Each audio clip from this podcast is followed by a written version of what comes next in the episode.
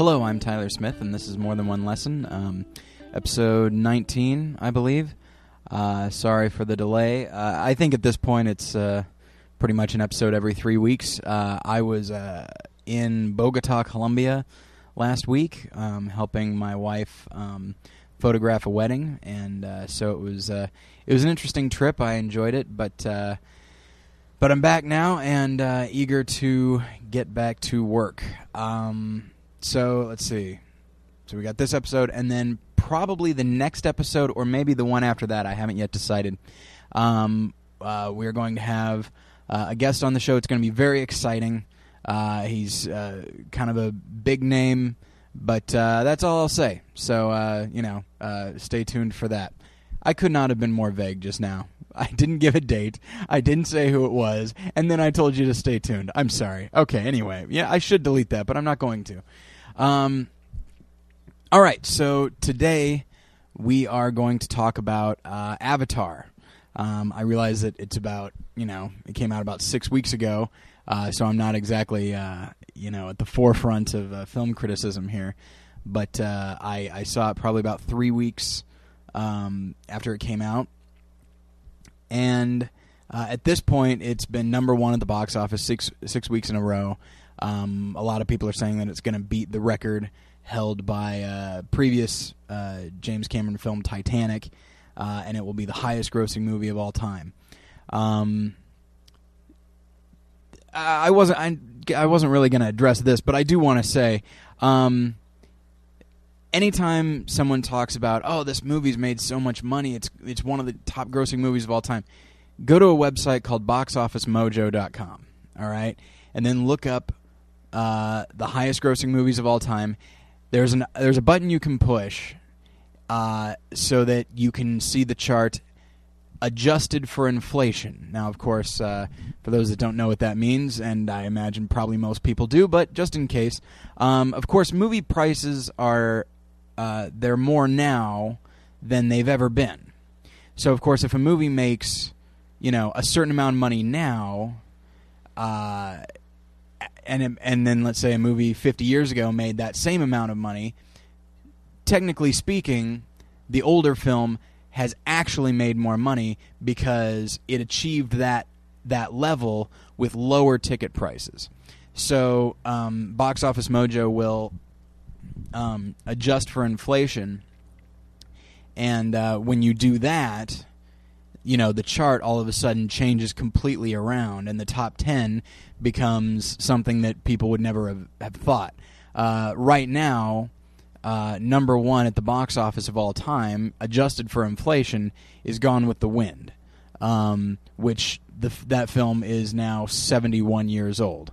So, uh, I mean, and, and it'll actually tell you how much money it made at the time, and then in today's terms, what that means and uh, Gone with the Wind, it's probably going to be number one. Uh, I'd say probably forever. Um, it's it's astounding the numbers that that film did, um, and so an Avatar adjusted for inflation is like in the is like around tw- like 26 or 27 i'm sure before it's through it'll probably bump up a couple of spots but uh, yeah it is far from being the actual uh, number one now it may sound like i have uh, kind of an axe to grind when it comes to Avatar, and uh, you're right, I do. Um, I saw it, uh, as I mentioned a, a, few weeks ago, and uh, a friend of mine, uh, blogger for the show, um, said that, uh, or blogger for the website, uh, I should have said, um, he said that it was his favorite movie of the year. And then the film just won the Golden Globe for Best Picture and Best Director for James Cameron um, and it's made all this money, and just you know, people are just absolutely astounded by it. Um, I went to see it, and admittedly, uh, when I was younger, and maybe there's still kind of a strain of this now. Um, I was something of a contrarian. If, if a film did really well, I sometimes would go in kind of not wanting to like it because, of course, you always want to, you know, a person always wants to think that they really know what's going on uh, and that uh, that everyone else is dumb, but I'm smart. Look how awesome I am. Um, now I've tried to, uh, as I've gotten older, I've tried to get rid of that. um, as evidenced by you know my favorite film of all time, Citizen Kane, which is one of the most unorig- uh, unoriginal choices that a person can pick for their favorite film. Um, you know, and I went to school with plenty of people who talked about you know the idea that oh well they can see they could see through Citizen Kane. They can you know the movie's not that good. Come on now. Um, and so uh, so I've tried to get rid of my uh, contrarianism and uh, but I think there might still be uh, some uh, a remnant of it. Um, and so I, I went into Avatar with, with trepidation because um, you know, everybody had talked about how gorgeous it was to look at, and the and the wonderful use of 3D and all the new technology and, and stuff like that. Um, but then a lot of those same reviews talked about how bad the script was, and I remember thinking like, well, why is it? I mean, I understand that film is a visual medium, so you know, I understand, and if it is really an amazing film visually, um, then people can ignore the script. Um, but it made me wonder, like, just how much are they ignoring? Because I know that James Cameron can be uh, a cheesy writer. Um, you know, I, if you go, let's go back to Titanic. Uh, the film won 11 Academy Awards, but it should be not. It should be noted that it was not even nominated for screenplay because I think everybody acknowledged that, like, oh wow, this spe- this spectacle is really amazing. Uh, maybe if I had my ears shut, it would be much better because I can't stand to listen to this dialogue. Um, so I went in. Uh, I, I was willing to be dazzled. I was I was kind of I was okay with that. I was excited for 3D. I haven't seen an, a 3D movie uh, in my life. I mean, I you know I see uh, you know the Bugs Life 3D spectacular at Disneyland, but uh, oddly enough, it doesn't work too well for me because uh, I wear glasses. Um, and so I was so I was reluctant to you know 3D seemed like a gimmick to me, and so I was reluctant to uh, to go see a film. But everyone said, well, the use of 3D in this film is so amazing, you know, you got to see it in 3D. So I said, okay, well. So I went, and sure enough, uh, the film visually looks really beautiful. Um, the thing that I would venture to say I applaud James Cameron for the most is his use of 3D because it is it's subtle. It's very it doesn't necessarily call attention to itself. Um, it does seem it, it's not 3D for its own sake, you know, where uh, there's an old uh, SCTV sketch where John Candy hosts, you know, 3D theater, and uh, at any given moment he will pick something up and thrust it towards the camera. Um, you know, that was kind of the old the old way with 3D is they needed to justify the fact that they were doing it in 3D, and so they would have something uh, come right out at you. And uh, Cameron uh, viewed it uh, as kind of an immersive experience rather than simply like, look at this sword, you know. Um, he just wanted you to make you feel like you were even more in this world um, than than you would be uh, with a 2D experience. So, uh, so his use of 3D is very subtle, and I really uh, applaud him for that because when you when you do revolutionize uh, technology uh, there's got to be a temptation to really overplay it and really call attention to it. And when it comes to 3D, he doesn't do that. And uh, and so I you know I would recommend that uh, if you see it in the theater, buy go see it in 3D. That's that's the way to do it. Um, so on that front, I highly recommend it, and I really respect what he did. Uh, now, as far as the film itself, um, I was thinking the other day uh, okay, so uh, I went to a church in Chicago, and I was part of their uh, their drama group. Uh, every week, they would do uh, a little sketch, um, and I was a part of it. And I, you know, you'd we'd write them, we'd direct them, we'd act in them. it was a lot of fun. And the the group, the name of it was Parable, um, because the idea is that these sketches were, you know, drama with a point, um, and as anybody who has heard me talk about Christian art uh, in the past knows, uh, I, I, feel like um, I feel like anytime you uh, are trying to make art, you know, with a very specific purpose, and you want to uh, make a point, um, the the temptation is to have the point overwhelm uh, the art itself, and so. Um, in the group, you know, there was always that uh, that temptation that's like, all right, well, this is the sermon that we have to work with, and so we have to make sure that this uh, sketch uh, relates to the sermon. So we sh- should we make it more overt, or should we kind of hide it a little bit? And uh, and my vote is always to uh, hide it a little bit. uh, you know, make people work for it. Kind of think, uh, you know, have it relate to the sermon in kind of an abstract way, and uh, and I found that to be by far the most rewarding artistically. And I wound up, uh, you know, I was I was very proud with a lot of a lot of the work that I did in in that group, and and I liked the group's mentality because for, to them it was all about making you know, good uh, putting on good drama as opposed to just like, well, this is a supplement to the sermon, so let's just let that dictate every single thing that we do. Um, I realized that I kind of almost made the sermons sound uh, bad and obvious. They they weren't. I actually really liked really liked them. But uh, but the reason that I bring it up is that um, I've been very vocal about uh, Christian art on this show and my other show, uh, Battleship Pretension, available every Monday. I don't know why I did that. Everybody who listens to this probably listens to the other one. Um, so I've been very vocal about uh, bad Christian art and how it is just often it is so obvious in what it's trying to do, um, and it's usually very simplistic uh, because it feels like it has uh, a point to get across. And so it'll you know the subtlety and nuance will usually take a back seat if not just kicked out of the car completely.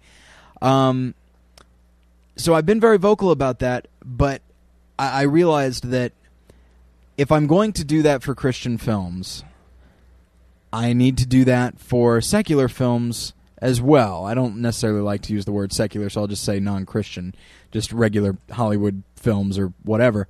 Um, you know, because I feel like there are some there's a tendency uh, amongst uh, uh, artists who happen to be Christian to be really critical of Christian art, just almost because they're they're more frustrated uh, because you know uh, the you know Christian artists or filmmakers or whatever, uh, because it's just like, oh, don't you see you're hurting both communities, the artistic and the Christian, um, and so I feel like they might be more inclined to really tear into Christian film and Christian music. And don't get me wrong, I'm right there with them.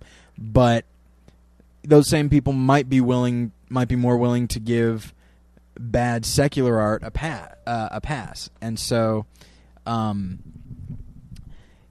you know, and so we, so now we come to Avatar. All right, now Avatar, much like any uh, Christian film, it has a point of view. It has a message it wants to get across.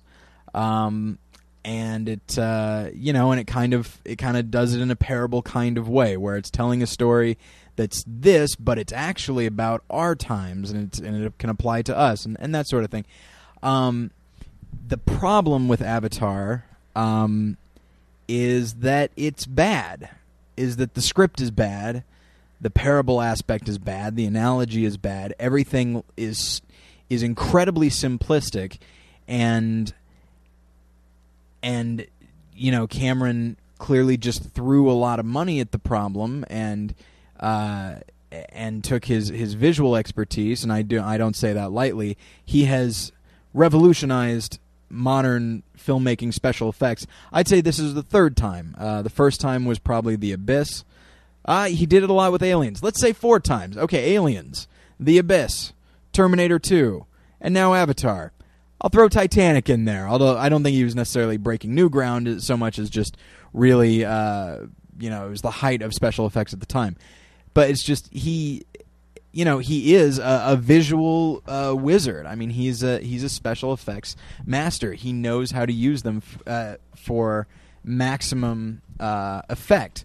But as I said before, as a writer, he's not the best.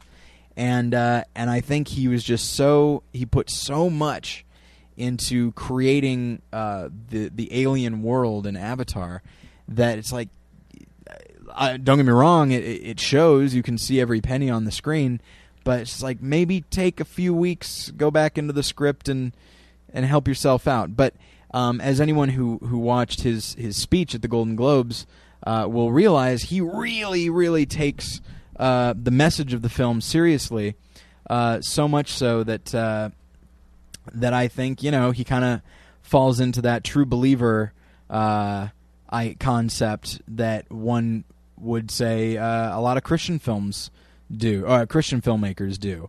Um, they so believe the message that they're putting out there, and they so badly want people to believe it and and accept it, and they don't want them to. They don't want any possibility of, of their audience missing the message. And so everything is so obvious and so black and white that uh, that ultimately, if you're, you know, I, I realize that it might be weird for me to say, well, this is a, this film is a, a huge blockbuster. It's uh, it's a sci-fi fantasy film. It takes place on another planet, but where's the subtlety? You know, uh, it's it, some would say it's weird for me to to ask for that kind of thing, but uh, but it's not unheard of uh, in sci-fi, especially uh, to have really morally complex and nuanced uh, themes. And so, uh, so we'll get into it. I've talking, I've been talking for over 15 minutes now, so I want to uh, really get into kind of some of my some of my issues with Avatar. And what I'm going to say, you know, I'm going to be talking about the themes of the film because very few other people are. So many people are talking about the way it looks, and admittedly, it looks great. But in service of what? In service of a crappy story told crappily. Um, and I'm sorry for being so cut and dry about it, but the more I think about it, the more angry I am that this guy. He clearly had. Uh, by this guy, I mean James Cameron. He had so he had all the resources at his disposal, so much money, and he put so and he put so much of it, and and the film is getting so much money. There's talk of sequels, and uh, and the story you know, if he didn't have the visual aspect, everyone would be talking about how terrible this movie is because the story is terrible. Let's move on. Here we go. By moving on, I mean delve further because I'm going to be on this for a while. Um, so, uh, so basically, the story is uh, it's in the future. Uh, there's a planet called Pandora that uh, that humans, uh, I would say specifically Americans, because that's the only accent you're going to hear. Um, uh, the Americans uh, are you know they're in spaceships, you know, kind of uh, circling Pandora, and they have by the time the film starts, they've already kind of developed a relationship with the indigenous uh, species uh, on Pandora uh, called the Na'vi. And the Na'vi are very uh, in tune with the nature of Pandora. Uh, they're very peaceful. Technology is not a huge thing for them. Everything is very, it's all everything's very very organic. They actually have these, uh, you know, uh, they have these long ponytails, and actually in the ponytail are these uh, weird uh, tubes that are that are, you know, biological and there are all these tubes all over the planet so that a, so that the, uh, a member of the Na'vi can actually plug themselves into the planet uh, so they can commune with it or uh, whatever the case may be. So they're just very in tune, very peaceful. Um, they kind of ride they ride horses or you know the the Pandora equivalent of horses. Um, you know, and so it's it's very clear when you look at uh, uh, the the situation that all right, well, this is like a Native American kind of thing. Um, you know, I'm not throwing anything new out there when I say that the story is very similar to that of uh, Dances with Wolves. All right, um, and then the Americans, they're they've got a lot of technology. They're very um, aggressive towards um, the Na'vi. They have no interest in learning anything the Na'vi might have. In fact, they're only interested in teaching the Na'vi things, even though the Na'vi clearly do- don't want to learn what the Americans have to teach them. Uh, so, of course, so uh, already. Um, uh, the the analogy has been established that okay, this is like uh, you know when the Europeans came over to North America, ran across all these Native Americans, and uh, were just kind of hostile towards them uh, because at, in North America they, they had something we want. Um, you know, another comparison would be uh, Pocahontas, and so, uh, but already, um, you know, the analogy is obvious, but the specifics of the analogy, uh, you know, Cameron the the neat the the the good and bad thing about doing an analogy is you can tailor it to the specifics of the story you're telling, uh, and the so that's good because it it creates you know th- then it's just not a point for point kind of thing. So that's good because it gets us involved in these characters as characters as opposed to what they represent.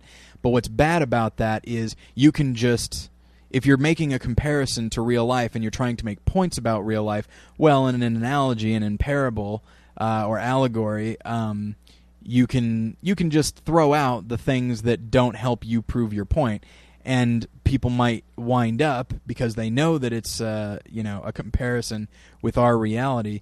Uh, people might wind up drawing the wrong conclusion about our reality. For example, uh, as I mentioned, the Na'vi are uh, very peaceful people. There are various tribes of Na'vi all around Pandora, um, and they all live very peacefully.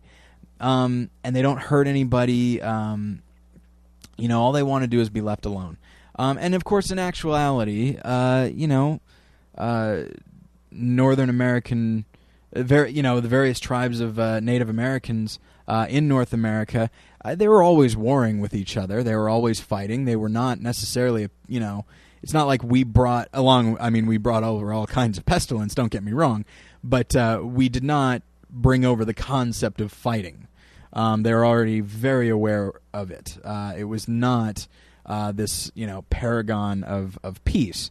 Um, and that's that's not that big of a deal to me. I understand you you want to make the the native species seem very nice and and loving, um, but then the you know I, have heard I've read some reviews. I've heard some people talk about how along with the Na'vi and Pandora representing. Uh, Native Americans and North America, uh, respectively.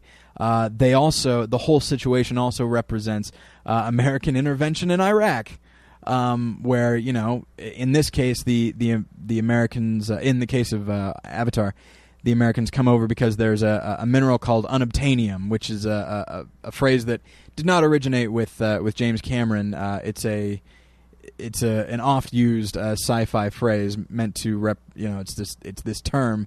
It's like this fantastical element that uh, that can do you know whatever the the particular storyteller needs it to do. Um, so, so the Americans are at Pandora for that, and they have to deal with the local people. And uh, much in the same way, you know, people say we go over to Iraq, we we involve ourselves in the Middle East because we want oil. We need it. We want it. We don't care that they have it and we don't. We will take it from them. Um, and uh, you know, and so like in the case of of uh, our involvement on, in Iraq, you know, we've been there a while, uh, and uh, you know we try and uh, set up aspects of our culture uh, within Iraq um, to kind of uh, win the hearts and minds of, of the people um, is the theory. Um, and that exact phrase, the hearts and minds, uh, or winning the hearts and minds of the, the local people, uh, that is used actually in Pandora in reference to, uh, I'm sorry, in Avatar regarding the, the people of, of Pandora, in which the military employ scientists and the Avatar program basically involves uh, hooking up scientists with these uh, Na'vi bodies so that they can infiltrate the culture and perhaps instill, you know, human values into it, or at least learn more about uh, the Na'vi themselves. So it's you know, so we get in there to like win their hearts and minds, but of course we're not interested in they themselves. We're interested in only what we can get from them uh, or more specifically, take from them. Um, and so, uh, you know, much like uh, as some people have said about uh, the people of Iraq, Michael Moore no- most notably, um, you know, the Na'vi uh, have they they fight against us because they, hey, we have no right to be over there. They fight against us, and it's a noble fight, and uh, you know, good for good for them and bad for us. Um, you know, but once again, uh, if that is in fact, if if Cameron had that in mind, which I'm sure he did, um, you know, uh, again, it doesn't it doesn't all fit. Iraq was not a wonderful place before we got there. It was run by Saddam Hussein, run by Saddam Hussein, yeah, as if he's the CEO.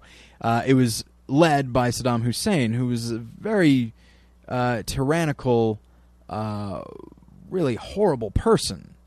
Um, I know a guy, uh, is an acquaintance of mine named Graham Elwood. He's a comedian, and he's been over to Iraq, and he's actually you know, and he's a, a very liberal guy, but I mean, he talks about touring the various palaces in Iraq and seeing, you know, uh, blood-stained, empty swimming pools where, you know, Saddam Hussein and his sons would like, you know, torture people kind of for their own, uh, for their own amusement. I mean, it was it was a pretty terrible situation over there, um, and so it certainly was not. It was not Pandora. You know, people look at they look at Pandora, they look at the Na'vi, and they say, "Oh man, this is just like the Indians. This is just like us in Iraq. We just go in and just ruin these people's culture." Well, again, Native Americans were often fighting with each other. Uh, Iraqis, uh, you know, uh, Iraq was in a bad situation, and now here's the thing: I'm not justify. I'm not trying to justify our involvement in Iraq. I'm not trying to justify, uh, you know, the terrible things that were done to Native Americans. But what I'm saying is that was the situation. And if James Cameron had actually incorporated that aspect, perhaps had a tyrannical Na'vi ruler, or the Na'vi tribes were always fighting with each other, then it would actually go a long way to really make the situation more complex. Because it asks the question, and it's a difficult question to answer. You know, um, does it if if the if the culture that we're that the that the the Marines and the scientists and the Earthlings uh, that they're if the culture they're trying to exploit is already in a in a bad condi- in bad condition, does that justify our getting involved? And our own selfishness. Does that justify it? Um, you know, that's there's no easy answer to that. Um, and that's the thing is, you know, Cameron had the opportunity to really, I mean, really deal with some difficult questions, you know, and he and I'm fine with him having a perspective if he feels that no, it doesn't justify that. By all means, that's fine. But the situation that he creates in the film itself is so simple that no one no one would ever say that that uh, that the the Earthlings are doing the right thing. They're clearly the villains, um, and the Na'vi are clearly the heroes. It's it's completely black and white, um, and it's and it's a shame because when you're when you're talking about things like this complex world issues uh, and political issues dealing with you know in which one culture is dealing with another um, or more specifically, one imperfect culture is dealing with another imperfect culture. When you when you're dealing with these, you really are dealing with complex stuff, and the fact that he dealt with it in perhaps the most simplistic way is very frustrating to me personally. Um, and this is where you know this is where we get into the you know the comparison with Christian art is that you know James Cameron he wants us to be on the Na'vi's side, and so he will do everything he can to make sure that we are. He, I think it comes from, quite frankly, a, a, certain lack of trust of his audience. He doesn't trust that we will come to the conclusion that he did um, on our own, seeing a complex situation. He wants it to be so clear, the the side we're supposed to take, that he winds up uh, kind of just messing up his story. And most film, most Christian films do the same thing. They're so that you know they're so concerned with maybe even one person missing the point that they will they will get rid of any kind of nuance or any kind of complexity because they don't want anyone get anyone to get confused. They want they want conversions by the end of this thing, and James Cameron is no different. Uh, okay, looking at my notes here, uh, you know specifically um, there's a lot of specific things that I don't like uh, about about the story. Although I almost feel like I don't want to uh, I don't want to deal with it right now. But there are certain things um, because uh, I think I'll. Will I skip that? No, I'll go with that. Uh, there's a scene where um, the main character's name is Jake Sully. He's a Marine who has uh, lost the use of his legs, and his twin brother is a scientist who's a part of the Avatar program and has had an avatar created specifically for him. And so, um, but he has died, and so the the scientists are like, well, let's get his brother in here and see what we can do. So Jake, you know, through his avatar, he regains the use of his legs. He infiltrates the Na'vi, and he starts to learn their ways. And he starts to realize, oh, you know what? These people are not the the the savages uh, that my superiors have have said they are. And so, so the main character uh, starts to really internalize the uh, the values of the Na'vi. Uh, and one of the what, there's a scene in which he and uh, this woman, uh, Na'vi woman that he is starting to fall in love with, they they go out on a hunt, and and the the main character's name is Jake. Uh, he, I think, shoots like a bow and arrow and kills an animal. And so he, he comes over, and I don't remember the exact quote. Um, he like puts his hand on the animal as it dies and he says thank you so much he says thank you for your sacrifice thank you for you know the like the sustenance you're going to provide for uh, for us. Um and so it's it's a really interesting scene. I actually at, at the in the moment I, I really liked it. Um but it occurred to me that his character is basically taking something from from his natural environment uh, that he will be using, uh, which is really, when you get right down to it, not that different than what the humans are doing. Uh, now, of course, the attitude seems to be a little different, but uh, you know, it, it's it's one of those scenes where it, thr- it, it basically thrives on uh, a person, myself, in the moment, uh, not really thinking about it because he goes, "Oh, thank you so much for your sacrifice." The the animal didn't sacrifice anything. He didn't, you know, he didn't walk into the middle of the village and slit his own throat and said, "Here you go, eat me." Jake and the Na'vi killed it you know, you can thank it all you want, but that doesn't change the fact that it wasn't planning on dying for you. Um, and it's just it's one of those things where you think like, oh wow, okay, well I guess you know whispering, you know maybe if the humans were whispering thank you to Pandora for the unobtainium, uh, maybe the attitude would change, though probably not. And it's and it's stuff like that. And also, I was talking with a friend of mine the other day in which I I was. Uh, pontificating about the idea that that the Na'vi, I assume the Na'vi don't kill their young uh, for population control, and as they are the dominant species on Pandora. Um, and some would say, "Oh no, but they're just living in community." Really? Well, they did kill that animal, and I have to assume it's not the first. So they are at the top of the food chain. Really, uh, they are uh, the the dominant species uh, one has to assume that they're going to continue to multiply. There will be there the Na'vi species will get bigger and will thus require more resources. Um, and so, how are they going to get them? Well, they're going to need to take them, and it's it's it's just stuff like that where uh, I think I don't think Cameron even thought about that sort of thing. Just the you know uh, the necessity, and he d- they just keep talking about the Earthlings' dying planet. They killed their mother because they had the audacity to to use things. Now, don't get me wrong, I'm not an anti-environmental uh, kind of person. Uh, I understand that there is a lot of waste uh, on this planet, and uh, specifically in this country. Uh, you know there is a there is a Native American ideal of like you know you use every part of the animal, uh, and just in general there is so much waste uh, of our resources in this in this country and on this planet in general that I understand that you know the the difference the the Na'vi are they're going to the, their attitude towards using their resources is better, but that doesn't change the fact that they are still seeking out and taking resources from their planet uh, out of necessity, which really is what the humans are doing in the film. But it's all about their attitude and how much of you know uh, how much uh, how many resources they're using.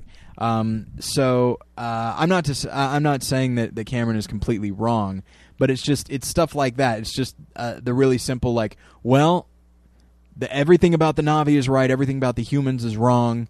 Uh, but when you look at it, basically they're doing very very much the same thing, and perhaps the humans are further along in the sense that just their uh, development of technology uh, has required a lot more of them, but they're doing very similar things. Um, and that's just a personal that's that that's just a personal thing for me that's not a huge flaw uh, with the film that scene but uh, it is i think indicative of uh, a lack of uh, complex forethought on the part of uh, James Cameron. Uh, now, as far as the film, it's as far as you know, the film itself, not necessarily the themes, but as far as the characters go, um, the film is also very frustrating. There, um, pretty much all the characters are two dimensional, uh, whether they're good guys or bad guys. You never really know what motivates people, uh, unless, of course, they're the bad guys. In which case, you know that what motivates them is greed. Um, and with Jake Sully, you know, he's he's kind of you know, he's kind of wandering around in this life. He lost the use of his legs and and he's not really uh, you know, and you don't really get an idea of what his philosophies were before he met the Na'vi. Um, you only know that he's starting to accept their their culture and their philosophies.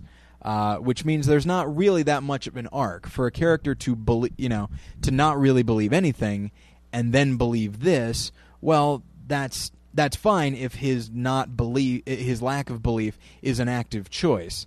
Uh, you know, if he's kind of like a skeptic. Uh, and then he actually turns to belief. That's one thing. But the character is not active at all at the beginning of the film, and uh, which means that his arc is really more a function of just what Cameron wanted him to do as opposed to anything that he did organically. Uh, and you know, so it's it's stuff like and and it's just and there's so much there's so much potential in in the main character. Uh, to just really develop him, not necessarily in context of the story, but just develop him as, a, character so that we believe the emotions he's feeling. I mean, he's lost the use of his legs, and then through the Avatar program, he can walk again. They do develop, I'd say, they, they do devote perhaps one, maybe one and a half scenes to that. The idea that I mean, his legs are small and weak and atrophied, um, and then all of a sudden he's big and strong and he can run again and jump.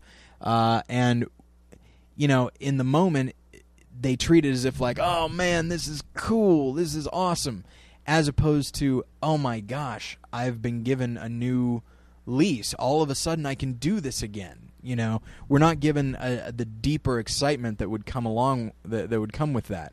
Um, and then, you know, he when the film starts, he has lost his his twin brother, um, and so they, you know, they plug him into the Avatar program where his brother uh, would have been and that's pretty much uh, the only. Uh, they allow him one line of regret or anger uh, over his brother's death, and then they pretty much move on. He never talks about it again. And here's the thing: I've known a couple sets of twins in my life, and one thing that I've learned is that you know, to an extent, the movies and the TV shows that show that like twins kind of have they really just not necessarily live in their own world, but there is just something going on between them that nobody else could possibly understand. There is a link and a bond there that no one, no one except another pair of twins can understand. And the idea that this guy has lost his twin brother and is now doing exactly what his twin would do and the fact that there is no emotional response to it whatsoever is a total missed opportunity. It would have been an oppor- it would have been a, an opportunity for us to really feel something for the character, to really uh, to really flesh him out.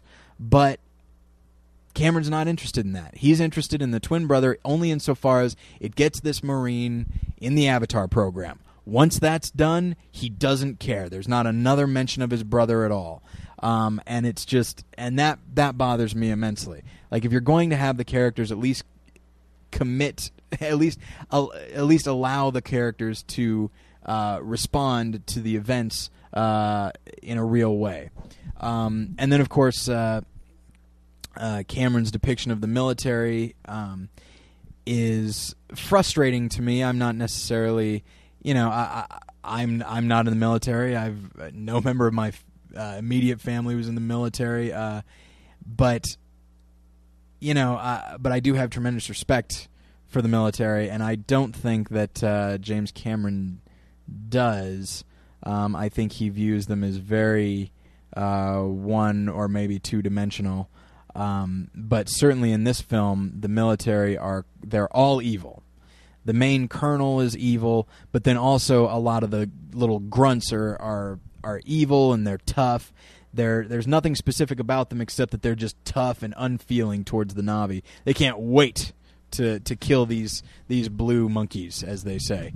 Um, you know, uh, but that's but that's not it. They're not even just tough to the last. You know, uh, there's one guy I don't remember his uh, the name of the character, but there's one guy who um, he's just viewed as just this ba- this this mean, you know, tough as nails kind of guy uh, who. It, he's he's not even really given a, a, real character. We just see him from time to time, and we just sneer at him because of his his dismissal of the Na'vi as as uh, you know individuals and as an actual people. Um, and then, of course, I think this is the guy who, at the end, there's a big climactic battle, and he is uh, in this big uh, robot kind of thing and uh, and his robot is knocked over, and a big uh, rhinoceros triceratops, uh, I believe, uh, uh, friend of the show Josh Long referred it referred to it as the Deus Ex Mach, uh, Machinasaur, um, which is funny to me. this this big beast. so the guy gets knocked over in his robot. He can't le- he can't leave, and then the uh, as this uh, uh, creature, this huge lumbering creature, uh, runs towards him, he screams like a little girl right before it crushes his head. Um, and so, like, not that's the thing is is Cameron sets up the military as these straw men, just these guys who have no feelings. They don't, uh, you know, they don't care about anything except themselves and their own stupid beliefs. Uh, but he can't even carry that through to the last. He, I mean, he it's like he they're they're only there for whatever he needs them to be. If he needs them to be these tough heavies, that's fine. But when he needs a laugh because oh, they're not so tough. Look, they scream right before they die. You know, like a person does. Um, it's it's clearly supposed to be like a laugh, like we're supposed to be laughing at this guy's death. Now, of course, I don't feel anything about his death because I don't know him. But it's just it's such an e- everything about it is easy. Everything about this film is easy and it just it's so angry. It's so angering to me. Um, you know, and here's another one. Here's something else. Here's here's uh, the last thing, and and I, I already talked about Dances with Wolves. I'm going to talk about it again along with some other films. Um, the thing that fa- one of the things that fascinates me is that, uh, as I mentioned, the character Jake he infiltrates the Na'vi. He becomes accepted by them, and uh, and what's interesting is and Cameron clearly loves the Na'vi. He, oh man, they understand things that we couldn't possibly. But for all his love of the Na'vi, why is it that it takes a human in Na'vi form to save them all? They can't get it together themselves. It takes a human to do it. Now that that thinking uh, has that that's nothing new. That's been in a lot of movies, uh, usually uh, with racial uh, undertones. I would say overtones, actually. Now that I think about it, um, you know, I got a list here: Mississippi Burning, Blood Diamond, The Last Samurai, Dances with Wolves, and most recently, The Blind Side, in which uh, you get various ethnicities. You know, you've got uh, you've got Japanese, you've got Africans, you've got um, you know Native Americans um, all of them the the film like sell you know these films celebrate their culture um, and think like oh man what a what a wonderful people but when it comes time for these people to stand up for themselves, they can't do it by themselves. It takes, of course, the white person, the the audience surrogate, to come in and take care of it for them.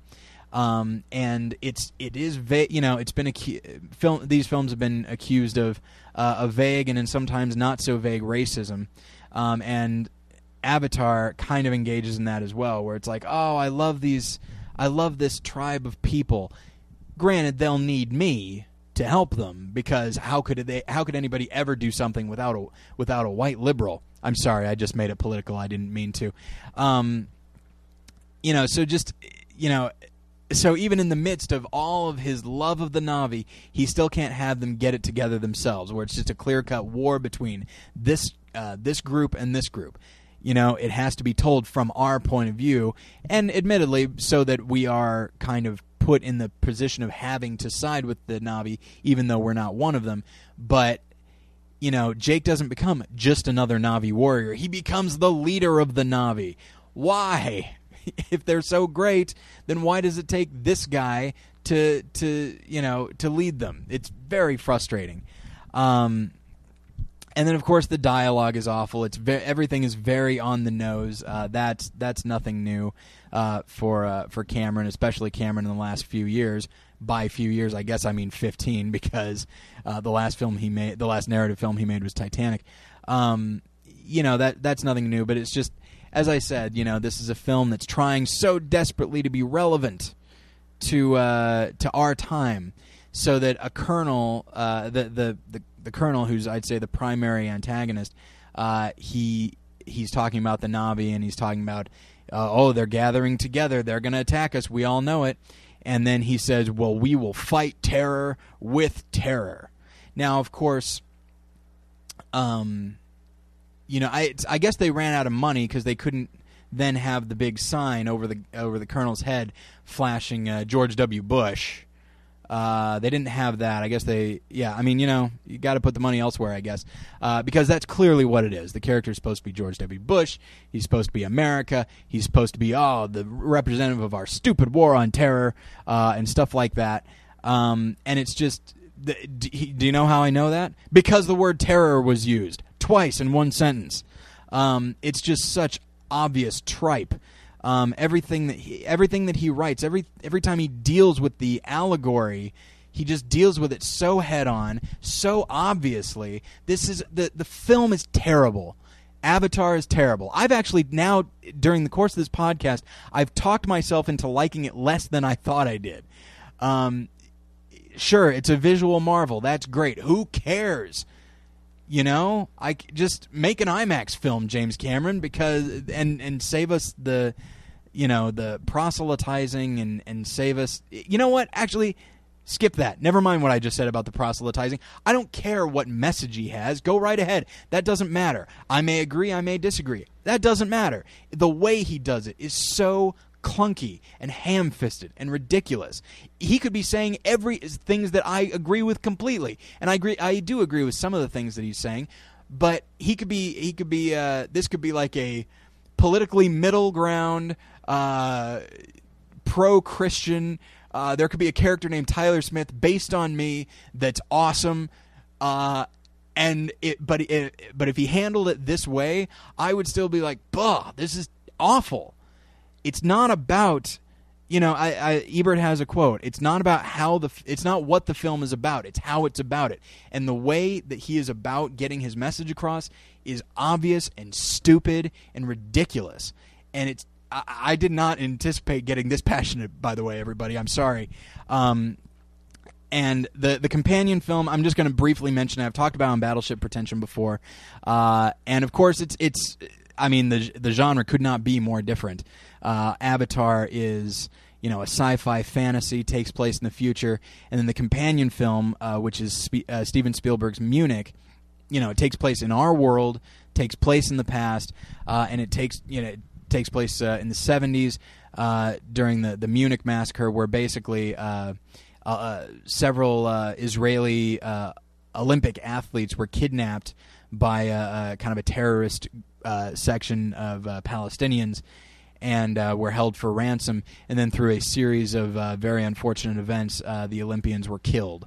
Um, and then uh, the nation of Israel decided they wanted to uh, enact some justice on the Palestinians. So they sent out you know these these groups because they thought, okay, I know we we know who was responsible for these attacks. Uh, so we're going to go out and we will we will kill them. We will enact justice. That's what it's about. and so uh, the film is based on that, but it's you know uh, largely fictionalized, and uh, and yeah, and so it's about just these group of just five guys who go out. They get a list from uh, their government saying these are the guys responsible for. Uh, you know, uh, responsible for the Munich massacre of our people. so go out and kill them and so they they do uh, very expertly because they believe that they're doing the right thing, and then as they see, you know, they start to see that these guys are just regular guys, like living out their lives. How could these guys be responsible for such a horrible thing? Uh, and then, as they just keep getting more names of people that they need to kill, they start to wonder: Is this really the case anymore? Like, are all these people responsible for what happened in Munich? Or is the government merely just using our anger and frustration and grief and our sense of admittedly vengeance? Um, are they just using that so that we can get rid of some of our enemies, whether whether or not they are responsible? Um, you know, is is this really just being used as a, a show of force, a show of might, uh, to illustrate that hey, don't mess with us because we'll we'll take out everybody, whether they're responsible or not. Um, and so, you know, there's a, a, line in Munich. You know, I mean, in Avatar, you get a, you get the line, "We will fight terror with terror," a very obvious, over the top line. And then in Munich, you get a line that is, it's said very quietly, and yet it is absolutely devastating. It says every civiliz- every civilization finds it necessary to negotiate compromises with its own values, and you know now, the the situation that I just described was very it's very specific to the story, and and the the uh, the the main character's name's Abner. He's played by Eric Bana in a wonderful performance. Um, he starts to just really starts to really question what it is he's doing and why he's doing it. Is his country using him? Are they seeking justice or vengeance or what is it? He doesn't even know anymore, and it really starts to get to him. Um, and but what's fascinating is our characters not viewed as the good guys, and the, Pal- uh, uh, the the Israelis are not viewed as the good guys, and the Palestinians the bad guys, or vice versa. It's not like uh, the Israelis because now oh this is Swiss this is changed from uh, justice to vengeance um, because you don't know if it has or not. Um, you know, but let's say it did. Um, because it's switched, it's not like our characters the villains and our our, our protagonist is one of the villains and the pa- Palestinians are, are heroes. It's such a complex concept because when dealing with you know national affairs, uh, you know, and war and violence, it's never simple. You know, you go back to I mean you go back to the Civil War where everyone says, "Oh, well, it was just about slavery." And slavery eh, slavery's wrong. Yes, it is, but it was about if you actually look at the specifics of the Civil War, it was about a great deal more than slavery. It was about specific political issues as well. World War II, fighting, you know, fighting Nazis. Well, the Nazis are evil. Let's let's kill them. Absolutely. I uh, let's well, I'd, not not not necessarily the killing, but certainly we need to stop them however we can. Uh, but at the same time, you know, it, one of the questions that was asked, you know, when it came time to like try some of the lower level Nazis uh, as war criminals, like how much are they responsible for? Should they be sentenced to death if they're just a sergeant and they're just doing what any other sergeant would do, which is follow orders? It just when you actually are dealing with these issues, the you know you will run into intellectual and moral complexities that uh, that are almost impossible to figure out. Now, I described the story of Munich, and it's it's obvious that we're also that the the comparison can be made with September 11th, uh, the U.S. Uh, you know their war on terror, and the eventual involvement in Iraq and Afghanistan and all that, where we were you know a lot of innocent people were killed and then in and then we started out going after the people responsible and then it started to get bigger because well we don't want to i mean for whatever reason i don't know i mean a lot of people have different theories some of them cynical some of them not um, but whatever the reason it got bigger than what it originally started at. But does that necessarily make it wrong? You know, do we need to show a fo- you know uh, you know do a engage in a show of force to try and discourage other people from doing it? And does that does that excuse us from perhaps going over you know overboard with it? Um, you know, the characters in Munich. You know, I mean, they're. I mean, this is the nation of Israel, and uh, they had been uh, that Israelis uh, and Israelites had been wronged. Uh, oh well, just go back to biblical times, you know. And so it's just like, well, I'm, t-, you know, in the uh, Golda Meir in the in the film, her her attitude seems to be just a general like, yeah, I'm kind of tired of being kicked around. So now we're going to show that we can kick people around, and we're not going to be the world's victims anymore. And so, um, so the story is just so complex. It's not easy to say, well, these guys you know, and, and, the idea of you see the, the the Palestinians, you see, you know, one of them hug his daughter, and you think, oh, well, he couldn't possibly be responsible for this horrible massacre. Yeah, he could. Just because he loves his daughter doesn't mean he doesn't hate somebody else. Um, you know, and then you see that our characters uh, are. I keep saying our characters. I'm sorry, our protagonists. Um, I would say our heroes, but are they heroes? You know, a good question. Our protagonists, uh, you know, they're they find themselves, you know, they could be killing innocent people and they don't know it, and it's only natural for them to start to question their own uh, superiors. Not necessarily and say, "Oh, well, clearly they're wrong," because they don't know. Because in some in a situation like this, you can't know. And f- and as I mentioned, uh, I believe last week, you know, I I kind of after a while, I kind of split with the Republican Party because I didn't like some of the things that George W. Bush did, but and I didn't like uh, you know some of the uh, war tactics that were used. Um, but I know plenty of people who say, "Hey, this is what was necessary." You know, we haven't been attacked since. There's probably been a lot of, of uh, attacks that were prevented. there's no way to know, and I would agree with that. There's no way to know. I certainly have my opinion. They certainly have theirs, but and I would say neither of us are right, and maybe both of us are right. When dealing with these sorts of things, it is extreme. Something that I've found myself saying uh, in life is that extremes are easy. Uh, saying that oh this is absolutely right all the time or this is absolutely wrong all the time that's actually easy because then you don't have to worry about actually using your brain uh, to figure out that oh maybe in this situation maybe it's not maybe it's not so simple maybe it's not right. Um, and you look at the at Munich and you just see a film of moral complexity that requires you to really think about where you stand. And what if you were in the main character's position where would you stop? Would you stop? Would you have even started? Whereas you look at James Cameron's Avatar and it's so simple it's so easy it does all the thinking for you. So you can just sit back and clap your hands at the pretty lights. And I realize I have demonized the film perhaps more than I should but just because it's a big, huge spectacle that's making millions, soon to be billions of dollars, in fact, it might already be in the billions. I don't know. Just because it's that, we can't let ourselves get distracted. All right, we require you know Christian films to be really great. Uh, they never are, but we require them to be, and we need to require that of our secular films as well.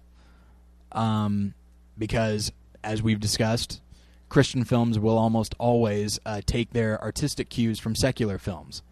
All right? And if there was a Christian film that was taking its artistic cue from Avatar, granted they certainly don't have the money to carry it through, but they you know, there's not there's no subtlety, there's no nuance, and why on earth would uh, they ever get the impression that an audience wants subtlety and nuance? And so, yeah, uh, I'm sure I'm going to get a lot of emails on this one. Uh, you know, because there's a lot of people that love the film, and uh, that's fine. Go go right ahead and love it. Uh, my opinion does not go down. Uh, my opinion view does not go down uh, because you love it.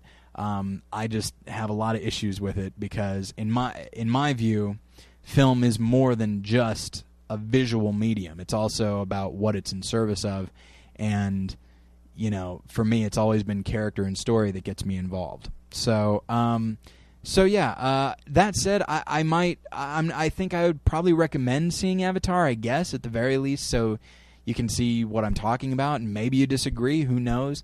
And it is admittedly a visually interesting experience. Um, but uh, but yeah, I mean, I, I, I guess I recommend it because I don't know. It is a cinematic. It, I, I'm I'm torn on it because it is definitely a big cinematic experience, but I don't know. Maybe I don't recommend it because you know all of that for what. So anyway, uh, so that's that's what I have to say about Avatar. Uh, sorry, I really thought this episode was going to be like 40 minutes long, and uh, and then all of a sudden, I uh, let me just uh, get down off my high horse here. Um, so yeah, uh, there are a couple of blogs about Avatar. Um, one written by me uh, about uh, some of the issues uh, explored in Avatar, uh, and the fact that James Cameron has been exploring those issues pretty much his entire career. Um, and then one by Josh Long, who's on the on the show a couple a couple episodes ago. Um, in which he discusses the simil- the similarities and differences between Avatar and Star Wars. So uh, go to morethanonelesson.com and uh, read those. Um, and uh, there's also the the forum. You can, you know, hopefully uh, this episode will spark discussion between uh, me and you, and perhaps uh, you, you know you and, and other listeners.